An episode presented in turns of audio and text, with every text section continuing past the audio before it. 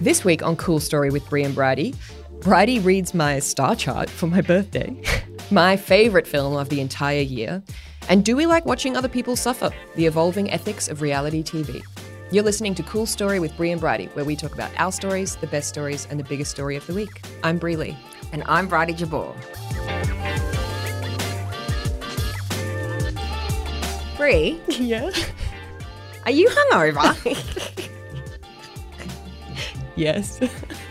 it was your birthday yesterday, and it is so funny to me the notable person that you share a birthday with, yeah, this is hilarious. Taylor Swift. Mm. That's why we vibe. I have a big connection with women born on December 13th. Do you presume that like you and Taylor Swift would also vibe? No, I actually oh. don't think that we would get along IRL. Right. In real life. I love her work and her writing, but I think that she could possibly be an annoying friend. So despite me being born on the same day as the same date as her, I'm not an annoying friend. No, because you're 1991 and she's 1989. It actually blows my mind that you're younger than my brother and one of my sisters. I feel, should I be bossing you around? I feel like maybe I should. no, I boss them around like they're too young and inexperienced for some stuff. And then I'm like, wait, but Bri's a fully formed adult. Does that mean that Seamus and Anna are fully formed adults? I also sort of I've never given this much thought, but I feel like you bring a real younger sister vibe to my life that is otherwise lacking. Oh, really? Yeah. You're like the one person I'm a younger sister to. That's so funny. Yeah. So you're hungover, which is very un-Bri to be hungover for work. Yes, this is it's very unprofessional of me. What'd you do? my favorite activity is to just sit down at a bar or restaurant with my husband and drink and talk shit.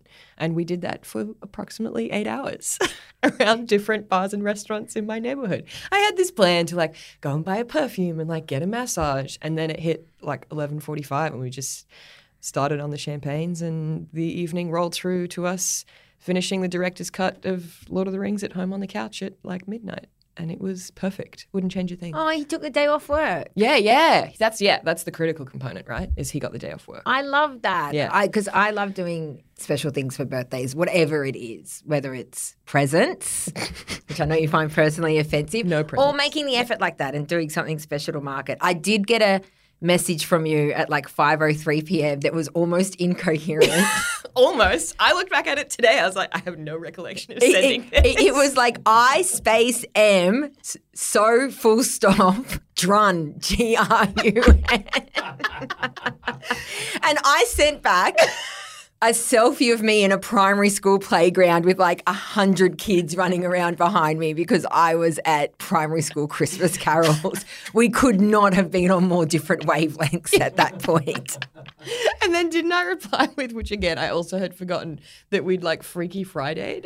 Yeah, which I thought was very funny because usually I would be the one too sloshed at an inappropriate time. Yes. Except you would never be the one in primary school. True. to- True. Watching five year olds do Christmas carols. Something very sober and conscientious though. Anyway, but you've had a really good impact on me because these days I live my life with more intention to just have a sick one. I love that. Yeah. I love that I my impact is to make someone be less responsible. no, it's good. You are you're a fun person without me. I'm just unlocking more of the fun. yeah.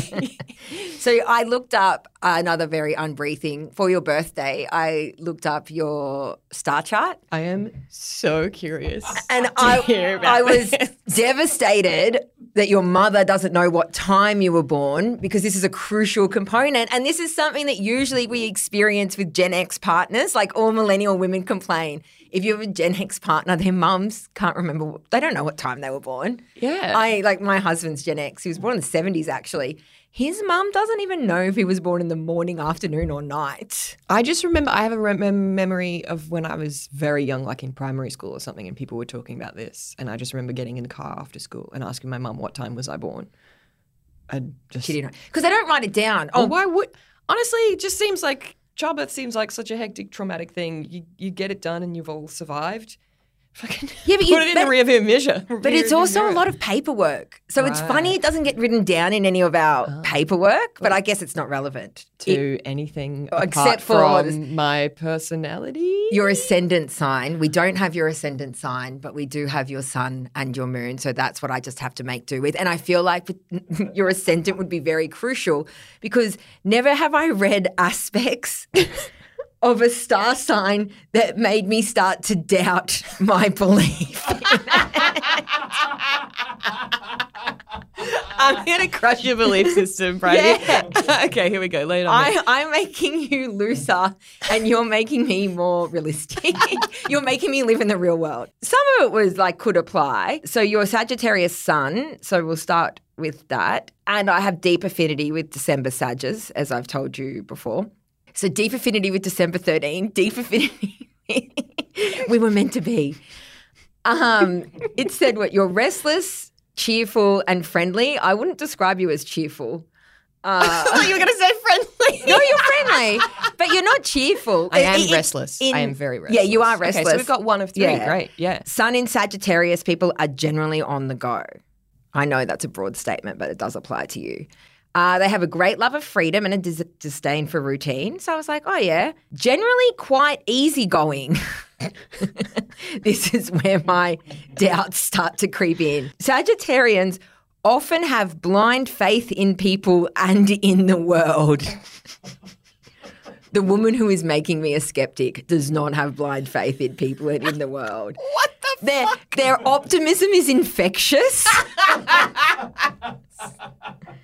Their idealistic nature is hard to miss. Oh, I am was- idealistic, sort of, but like Sort from a really like cynical place rather than. And or they they can lead to overload for work, which is yes, you, or making hard to keep promises. I guess sometimes you can make hard to keep promises, but you always keep them. Oh, right. Yeah, so they like- don't mean that I break No, but Yeah, they're I- hard. yeah, that's This is how I'm interpreting it to keep my faith.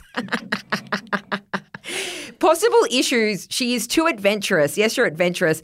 And may leave things to chance. What the fuck? I have never never- left anything to chance in my fucking life. I have never met anyone more strategic in my life. It is hugely, and I say that with massive, massive admiration, but I have never met anyone more strategic. She is rebellious and sometimes tactless when offering opinions. That's very true. Well, when I first, I said I wouldn't think of her as tactless, and then I look back on some of the um, professional interactions I've seen you have, and where I've been like, "Wow, she's so blunt," because your ego and mind are usually on the same page. You possess abundant mental energy. You are highly intelligent with a great drive to communicate. You invest a lot of pride in your intellectual capacities. We're back, baby. We're back. it's real. So I'm feeling like so far this is like 33.3% accurate. I feel like it's more than that. You think it's more? We're good. Okay, all right. So your moon, I'm not going to read the whole thing. Okay, so now we'll go into your moon. So the three ones that are very relevant are your sun, your moon, and your ascendant. We don't have your ascendant because of your mother Okay. putting your mum on blast. it's my, I bet you she's going to hear this and be like, you should have just asked me. It's like here this time. my mum is like so like she is a midwife and nurse. I think that's also why she pays a lot of attention to time, but she's like very sentimental and intense. So she not only knows the times we were born, she doesn't round them off as a lot of people or nurses would. She's like 6:36 p.m. Wow. Like and we and I've always known my birth time because on every birthday she would at 6:36 we'd have to like toast or do something Ah. special. And so I guess she just cares. when do they count it from? Like, because if you Well, put- they usually like I think that's a lot of if you were going to call the time of someone's birth, which you Yeah. don't usually do, you would be like six thirty-five. Like I, sh- no, I, I meant like, is it when baby takes first breath? Like, is it when baby has like fully exited body? I think Is it- full. I think once you've caught them right. because you catch them, I think full exit. Yeah, because it's one. It's tons and tons of pushing to get the head out, and then Yeah. usually it's one push for the body. Isn't that interesting? Yeah. Great. Ah, Can't wait. yeah, something to look forward to. and your moon is in Pisces. Also very interesting to me. What the fuck? Two of my fa- two of my absolute favorite people in the world are Pisces. My youngest sister and one of my best friends, Ali. And your moon is in Pisces. may get tagged as spaced out. What the? They rely on their intuition. I don't have any. I know, I know. Generally considered soft hearted and sweet. Oh my god, Brian. I know, as I said, you've really shaken my faith in this. Yeah, and I'm frankly I'm proud of it. Yeah. And I um and I we need to do there's a great app you can fill out everything and then it does the matching of us together and it can also give us like daily updates each day on how our friendship is going. if you want to join. I'm obviously on it with a lot of my friends. Can I sync this app up to find my friends so that you can tell where I am while you're telling I how am dying for your location. I am dying for your location. There's two people whose locations I want to get oh, in Oh, really? 2024. Well, you got to catch them all. Yeah, ex- exactly. Well, when when I when I'm so used to tracking people and knowing what they're up to, friends and family. There's two people who I go to check their locations, and you're one of them. Where I'm like, oh, I wonder, I wonder where she is, or like if she's and why she's so fucking and, if, drunk. and, and if she's doing this thing, and I'm like, oh, I don't have her location. I've got to get it. I'm very flattered by that. Yeah. Well, the other person is another really good friend of mine, and I don't have her location, but I know she'd give it to me in a second. It's Miranda. Oh yeah. you, if you, I promise to you that if you ever text me saying "Where are you," I will reply. Oh my, this, babe, I don't think that you know how often I check people's location.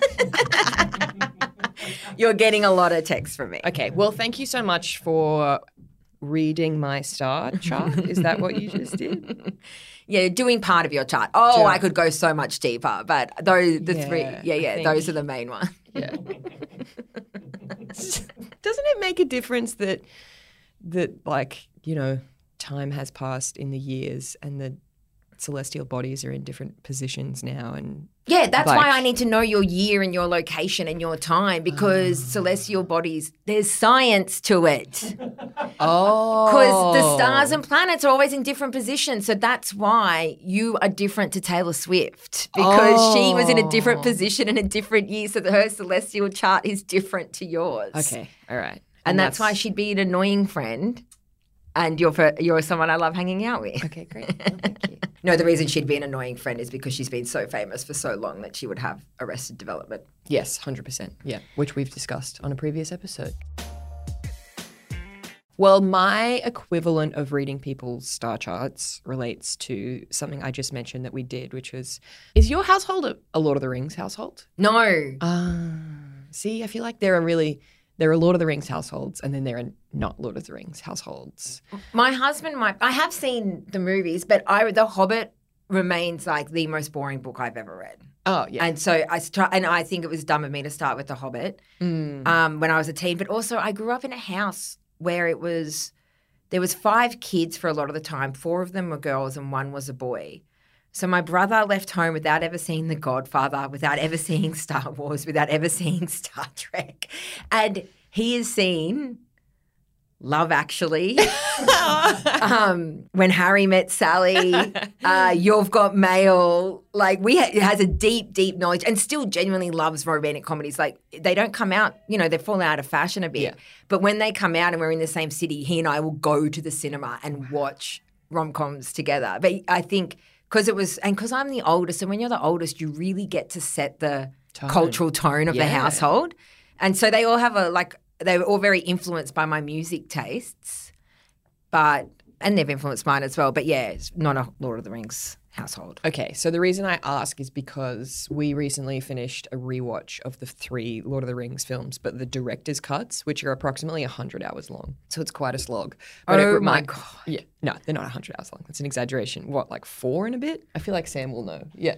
About that. Yeah, yeah they're, they're huge. And there are some parts where you're like, I can't believe this wasn't in the original. And then there are long other parts where you're like, oh, yeah, they definitely should have cut the tree scenes. Like, this is slow.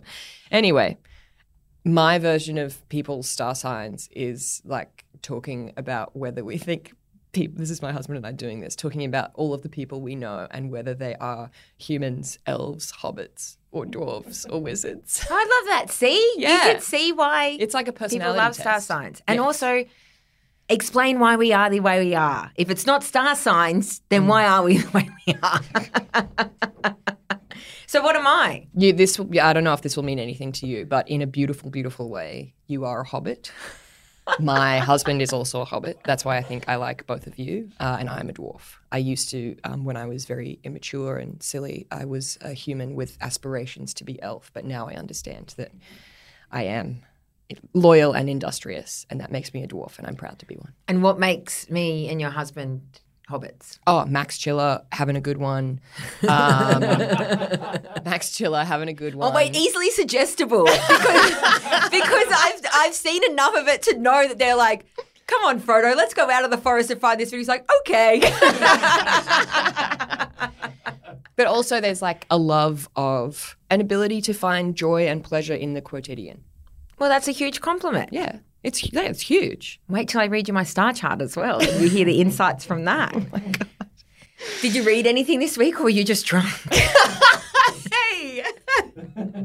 I did not read, but I have a movie recommendation that I really, really want to share. But maybe you should go first, because otherwise, I'm just talking and talking.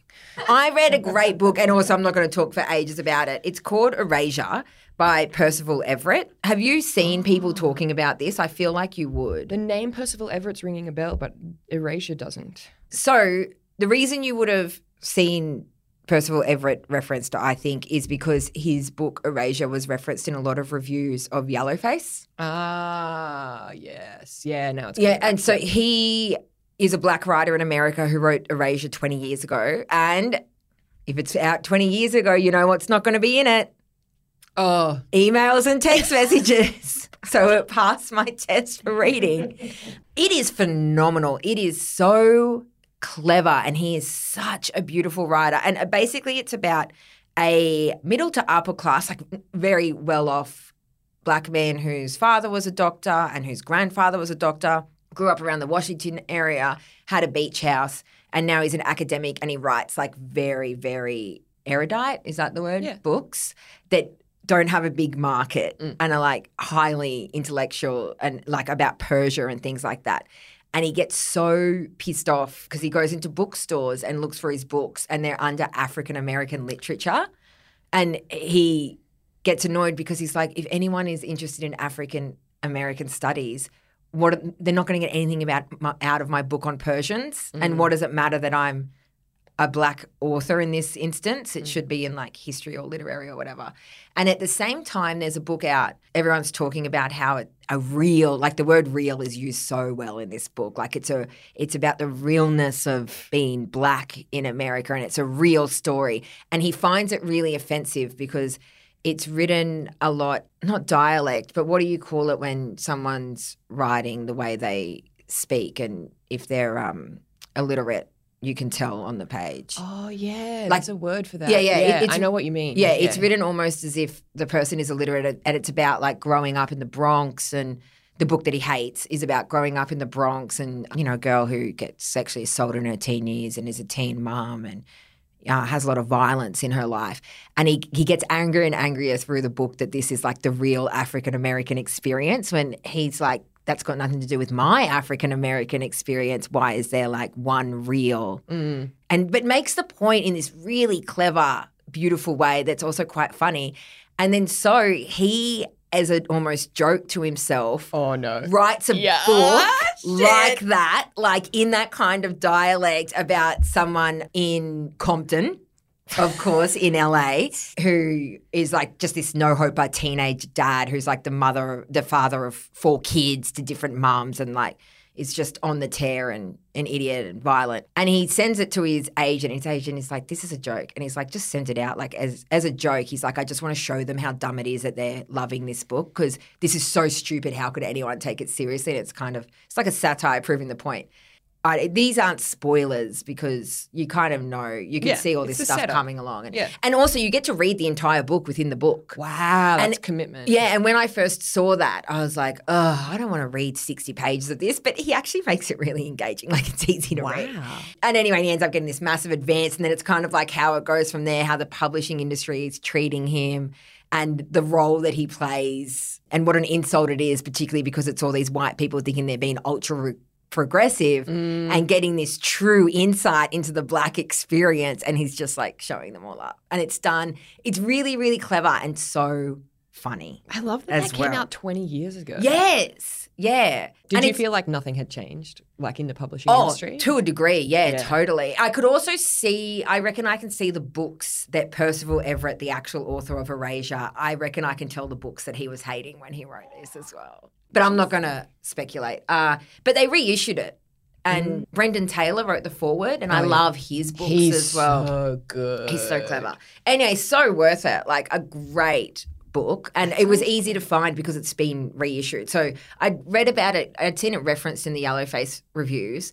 I thought that sounds interesting. And then it was just, I was in a bookshop and it was easy to pick it up. Brilliant. Well, that's perfect because so many people read Yellowface. So, Yeah. This would sounds like a bit goes even deeper, or Yeah. know, yeah. Yeah, so that was my book of the week. I was thinking deeply while you were off drinking. Well, I saw a film that I really want to rave about. At the end of last week's episode, I read out the description of what the movie Poor Things was about, and we were both sort of confused slash skeptical. This is my favorite film of the year.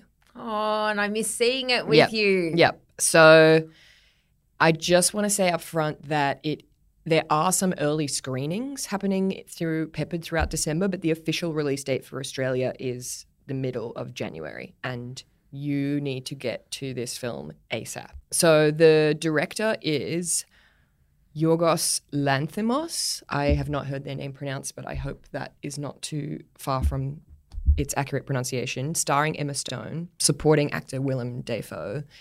This is not really any spoiler. There's it's it's sort of like a Dr. Frankenstein and Frankenstein's monster setup. So brilliant uh, but unconventional scientist finds dead body of woman, and the the the dead body of woman being Emma Stone, and the woman is pregnant, and he takes the brain from the baby and puts it into her adult woman skull and reanimates her. So what you have is the body of an adult woman and the brain of a baby. And the early part of the film shows Dr. Frankenstein and his assistant basically, it's not s- said like this, but it's almost like every day is like a year's worth of early childhood development. Oh, They like cool. teach it like Because I was going to say this would be very boring if we're going to just do the first, the, wa- watching a baby brain in a woman's body. Like it, that would not get interesting until they're about eighteen months old. yeah, yeah. So it like the development is rapid, and they like this sort of, you know, uh, fine motor skills, gross motor skills, language development. All of that happens in a very, very well done, quick kind of montage esque thing. But what this film does so extraordinarily is that have you heard of this trope called "Born Sexy Yesterday"? I'm not sure. No, I it's okay. think so. But it's so it's very very common in sort of sci-fi, fantastical. Okay, this is why I'm not familiar. Yeah, yeah, yeah. And the best example is Leeloo Multipass in The Fifth Element, where you have a woman character, which, and she is sexy. She's hot, and often, if, especially if it's in film, she will be quite like physically able-bodied, like she's sort of strong or nimble. And so there's this semblance that she has kind of agency, and she's like a kind of feminist character that a woman watching it can sort of latch onto. Another one that did this big time um, was the Wonder Woman with Gal Gadot, where you know incredibly able-bodied in a full-grown woman's body, but with this very, very childlike naivete that means they have to like hold the hand of the man who is like showing them the world. ah, So you're born sexy yesterday. It's and once I learnt this term a couple of years ago, and once you see it, you cannot unsee it. It is just in to varying degrees in varying shades, like just poisons so much cinema and TV. And what saves this film, Poor Things, with Emma Stone's character from being born sexy yesterday, is the extraordinary way that this woman's naivete is backed up by a clear eyed logic and rationality, such that when she then interacts with the rest of the world, she like calls bullshit on the flawed absurdity of the men and Ah. patriarchy around her instead of just being forever bright eyed, like bushy tailed. And it creates this is why it's my favorite film. Somehow, simultaneously, the most scathing critique of patriarchy and with an ex- like intellectually exhilarating feminist lens whilst being hilarious. Fucking hilarious. Full cinema, uproarious laughter from a mixture of like men and women. The screening I went to had people of all ages. It was so, so funny and so sharp. It is like just best film of the year. And did your husband like it? Loved it. Oh, so you I know. have any argument Yeah, after. yeah. But he and I had a really chewy discussion about how and why this avoided the born sexy yesterday trope. Because when you start and she's like got this like gorgeous body and there's cli the, the film is very very clever about revealing which men are sort of rank for making moves on her when she's still developing intellectually even though she has a woman's body and it Yeah. like makes them the villains instead of kind of her yeah Her just stupid. Yes, Yeah, yes. yeah. And it's like, oh, it's just perfect. It's fucking perfect. And on top of that, it's it's surreal. It's not sort of set. You, I mean, you'd love it. No fucking smartphones, no emails inside. Um, but it's set in this quite sort of surreal, at times borderline kind of Willy Wonka factory esque, psychedelic, visual, spectacular language, and it 100% pulls it off. Okay. I don't know how, but it's extraordinary. I'm going to see it in the summer and come back to you with my thoughts because this sounds brilliant. Yeah, it is. And also, I've been loving this year. I've had a few cinema experiences where it's been fun in the cinema, like everyone laughing together and gasping together or whatever, and having like just having their reactions all together and vocalizing their reactions. I find that really fun in a cinema. Yeah. For the right movies, of course. Yeah. But yeah, I had that with Saltburn actually when I saw that a few oh, weeks Oh, I'm ago. really excited to see that. You know what everyone's been telling me is that it's not great and there are bits that are good and bits that are shit, but that I have to see it. so I've been. I think the people who hate it are overthinking it. Ah. So I thought it was funny and a great time and incredibly well cast. And I and people say it's badly written. I didn't think it was that badly written. I thought it was very funny. But the people who actually I will be so interested to hear if you hate it or love it because the people who hate it seem to hate that it doesn't have a better analysis or broader point to make about class. Where when I walk into a movie like that, it's kind of like why I enjoyed Barbie. I don't actually expect Barbie to be feminist commentary. Like I'm going mm. into Barbie to have fun. To have a sick and I one. went into yeah to have a sick one, and I went into Saltburn, Saltburn to have a sick one, one. and really enjoyed it. Okay, so I'll see Saltburn. You see Poor Things. And then the we and then we will exchange. reconvene. Yes. I do think that you were going to have a lot of things to say about Saltburn. Then you're going to be like, Bridie, you're a moron. no, you would never call me that. So you sent me a link to an article which you believe that we will disagree about. and I'm really curious. I'm I'm excited to talk about this. I thought it was an interesting discussion. I Yeah. sent it to you because I thought I liked the framing of this article. Yes. And I thought it would be really interesting to talk about, although I can see already. I think we'll agree on stuff actually, but I could see already our different points of views. So the headline is Viewers enjoy seeing people suffer. Reality TV's desperate struggle to be more ethical. And it's a it's in the Guardian. We'll put it in the show notes, and it's a great analysis of where reality TV is now as compared to five years ago, and basically the ethics of reality TV in general, and a lot of focus on the ethics of consuming it Mm. and the issues with it. So, what's your favorite reality TV shows? Uh, I don't understand them and I don't watch any. And I want you to explain to me what you get out of them because I feel like troubled by the level of disconnect between me and the normal population who watch these en masse. It baffles me. Well, there's so much to watch now that viewers of it are so different to each other. Like there can be reality TV fans who would just watch completely different shows to me that I would true. never watch. I feel like when, do you Yeah. remember when Big Brother first came out? Yes. And there was like a solid sort of five to 10 years there where reality TV was almost like a monolith. Yeah. Like it was a category that everything on under it could be contained by. Whereas now there is like there's the Love Islands and the Married at First Sights, and then there's like the Real Housewives and then And the there's Kardashians. Yeah. Yeah. Like, are you a Kardashian? What? Love the Kardashians. Okay. You Love. House housewives. No, but only because I know myself and how addicted I would get to it. And so I think I would enjoy it, but I just do not have time to get into it and consume it because it will ruin my life. What about like sexy time, Jersey Shore love place? Jersey Shore was a very long time ago. No, Quick- I know. The Bachelor and Married at First Sight, I don't watch. Right. And am not interested in. But my favorite reality TV show season of all time that I loved so much, I have never watched another season of it because it completely ruins my life, is Love Island. And the 2019 UK season of Love Island is just phenomenal What? viewing. Why? Phenomenal. Explain yourself.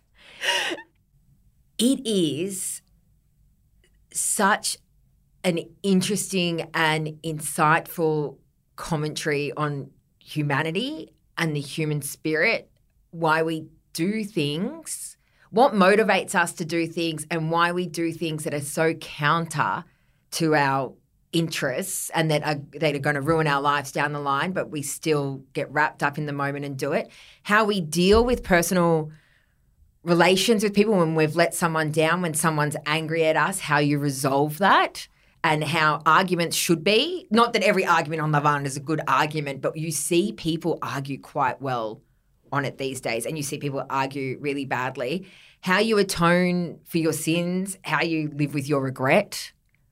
Oh my god. It, it is genuinely phenomenal to watch. And Love Island. So I came in at 2019, which I think is a crucial point because love and and getting into the ethics. I had some issues with the um, this article in how it approached the ethics of consuming reality TV, and I don't really think it was nuanced enough. And I could I think that I could already see the point of view that the writer had rather than a proper exploration Mm. of wh- whether it is or it isn't. Crucially, with Love Island, I came in at a season when previously there had been a few suicides linked to Love Island. Holy fuck. Yeah, which is horrible and obviously exploitative, and there were bad work practices. So they had to fix things. So by the time I was watching, they weren't allowed to get drunk.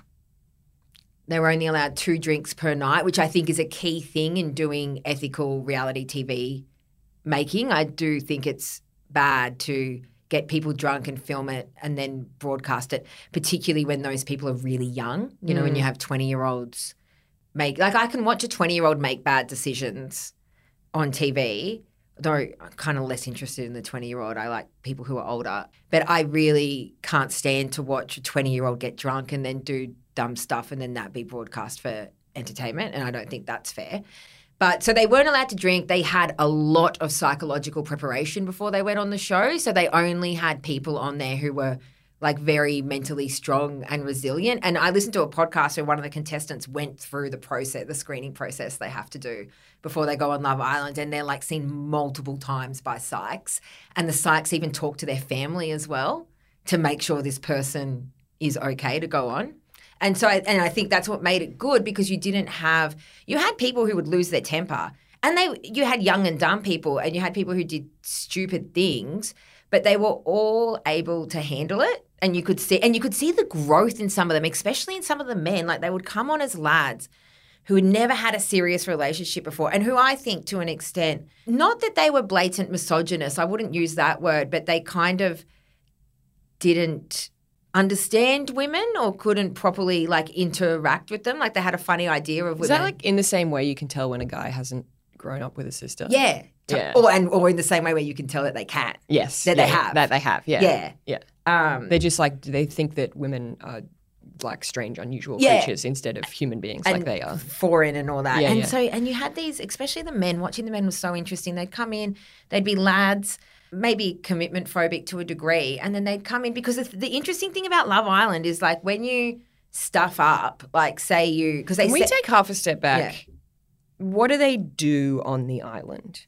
So basically, they couple up in the first episode. You they couple up, and they do that in different ways each season.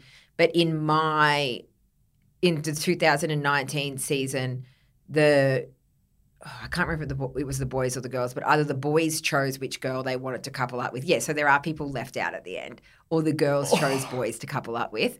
And so, and then they're meant to be your couple, and you get voted on.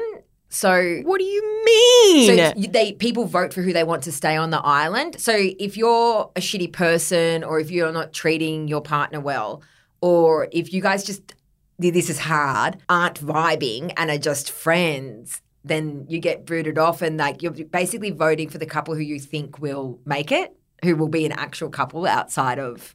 In, in the real world, but they do these things where they bring in people, like they separate the boys and girls for a few nights, and then let other like they bring in intruders so other random girls can come And- Intruders? yeah and random boys can come and they can cheat on their partners and that's when you see people making really bad decisions and like there was a really heartbreaking arc in this and i couldn't believe that the redemption happened where this guy cheated on his girl and they were so into each other and she had been tempted and she didn't cheat and he had been tempted and he did cheat.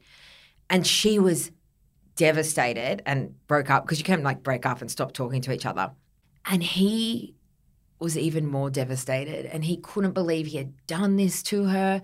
He was so ashamed. He regretted it so much. And the interesting thing about Love Island is in the real world, if he had done that to a chick after knowing her for a month or whatever, then she they're just never going to see each other again. Yeah, and he kind of doesn't on. have to deal too much with his actions either. True, you don't have to sit in it. Yeah, and he had to sit in it and he had to deal with his actions and see this woman every day who he had so many feelings for, who was so who he had hurt so much, and, he so had to just deal with too. it. Yeah, Like, yeah. and he and I hated him. I was like, I cannot believe you. I love that this has turned into a recap of a show from Yeah. five years ago. yeah, exactly. exactly. But, but it, that's what I mean by you see such right. interesting things about the way humans behave because they're not getting Shakespearean. drunk. Exactly. Exactly. And I loved it so much. Like, you know, when I love something, I really love something. And there is so much Love Island to watch because it's like an episode five nights or six nights a week. I got so obsessed, I stopped working.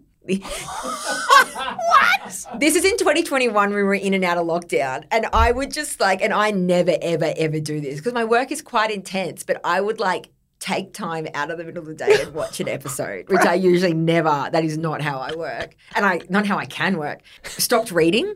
I didn't read a book for six weeks while I watched this entire, which is like, as we know, unusual for me. And then picnics started, and we were allowed to go to picnics. And my suburb was one of the like ultra lockdown ones where other oh, yeah. people had freedom before we did. So I was finally able to go have a picnic. I went to a pic. Now this is very bratty. Went to a picnic at one p.m. My husband went to bed at eleven thirty, and I still wasn't home. From, and I was still sitting outside. I didn't break the rules and go into a house. I was still sitting in the park. And then I got home and then he got up at 1.30 in the morning and I was sitting on the couch watching Love Island.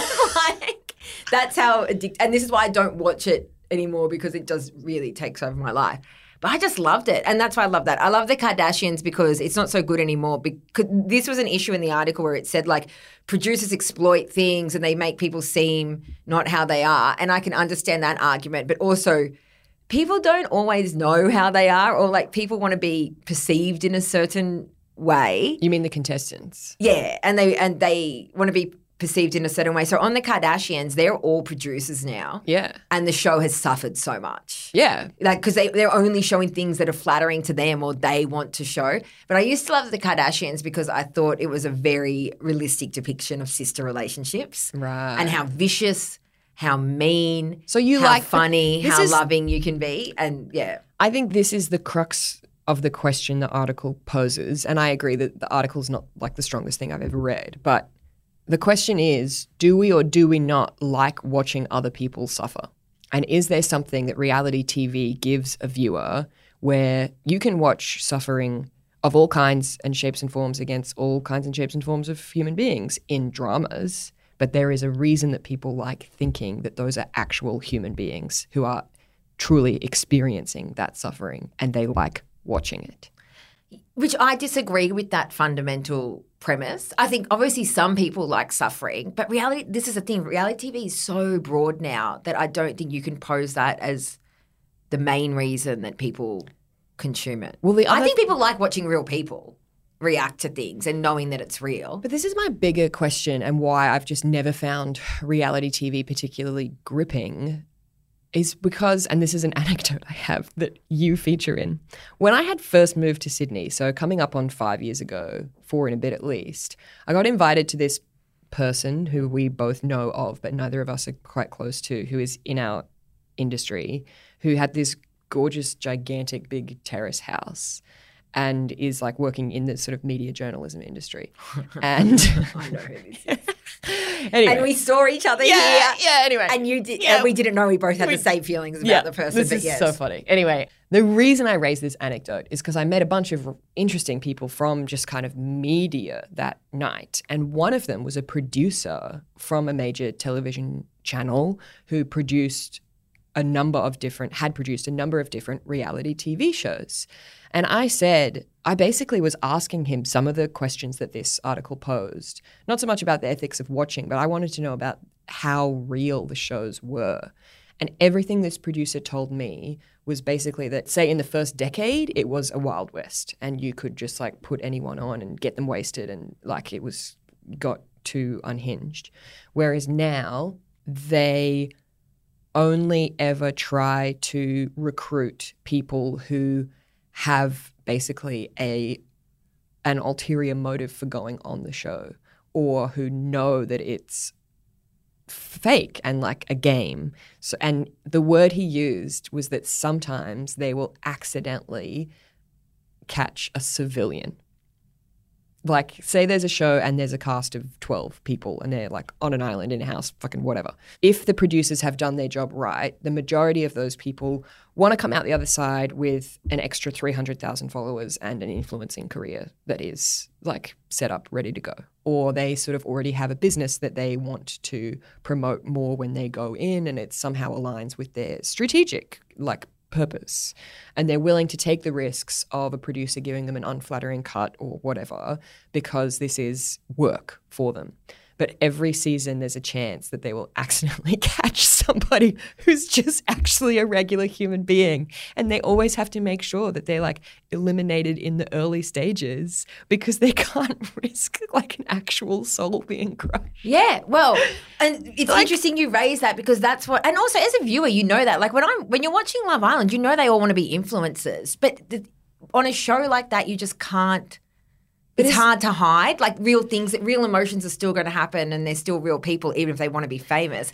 And this, it's funny you raise that because it, that was a fundamental issue that I had with this article when talking about the ethics of consuming reality TV. When it's like in 2020, sure, that could have been a question in the you know in the first five years of reality TV.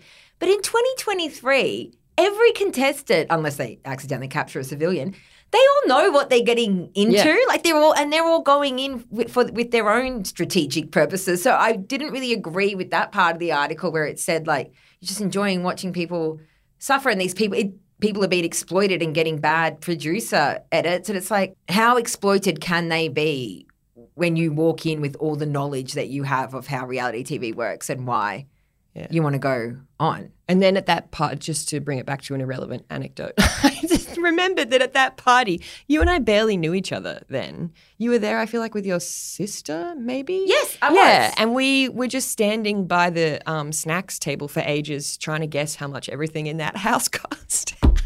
And I was pregnant. oh, wow. Yeah, I was pregnant. So how many years ago must this have been? More than It it's be- the beginning of 2020. It was just before the pandemic. Wow. Yeah. Wow. Yeah. Anyway, and that's then we were like, yeah, just pointing to things, wondering how much they paid for them. It Anyway. was very fun. Yeah, that was fun. So what are you going to do this week? Final working week before we drive to Brisbane to see our family. So, uh, but I am having a little dance party at my apartment, which you again were invited to, and again could not attend. And couldn't attend because this time 60. This is a very emotional time of the year for me. This time 6 years ago, it's almost midday. I was 4 hours away from being induced with my first baby. And I didn't have him that day when I was induced. I went into labor that day, but I labored into the next day. So it's my oldest son's birthday tomorrow on the day of your party. So uh, yeah, I kind of have to hang out with him. and but it's always very like I get very reflective in these few days and think about wow, I've been a mum. This is a kid who made me a mum, and it's been six years and everything that's happened in that time. And this has been his first year of school, so it's been such a transformative year as well. And I've watched him grow and learn so much. So yeah, sorry I can't come to your dance party. You're only having a transformative Yeah. human experience, whatever. But yeah, it's a very intense time of year, obviously, with like, Mm. I have, you know, Christmas parties. Work is still intense at this time of year. It's his birthday, and I'm getting ready for Christmas. So it's really fun, but yeah, it's intense. Yeah, I think like yeah, I've had something on either work thing or fun friend for catch up before the end of the year thing every single night. Yeah. for a while. And it's so, um, So much for your monk mode. yeah, so much for my monk mode. I wonder if you had this having a mid December birthday. What's quite difficult about it is how hot it is for the party. So he wants a party and he deserves it. You know, I I have a big thing about making a proper big deal of his birthday because I never want him to feel like it's overshadowed by Christmas. Like, Yeah. you know, that it's a proper event. But it's actually difficult to plan for because of how hot it is at this time of year. So it's hard to have the playground party. Yeah, I just I live in Sydney now, and I used to live in Queensland, so it's Yeah, well, that would Yeah, have been hotter. yeah, Yeah. like that's what I mean. Everything feels like it's comparatively easy to to what it was like in Queensland, where the summer is like, especially for someone as pale as me, it's excruciating. I can't go out. It's not even normally I can't go out between sort of ten and three. In summer, I can't go out between like nine and five. I stupidly went out at midday last Saturday with so much sunscreen on and got sunburnt. My husband jokes about like what they did with Achilles to make him invincible, how they held him by his ankle and dunked him in the like magic stuff that we have to do that with me in sunscreen. Well, have a great week and I'll see you at the live show. oh my gosh, yes, Xmas extravaganza. See you there. You've been listening to Cool Story with Bri and Bridie. We are produced by the now delightfully audible Sam Davenport, and we record on Gadigal Land. Sovereignty was never ceded. You can find us on all podcast platforms where we love to see your star ratings and read your reviews. You can also find us on Instagram at Cool Story Bri Bridie, where we also love to hear from you. Want to hear a cool story? Get it wherever you get your podcasts.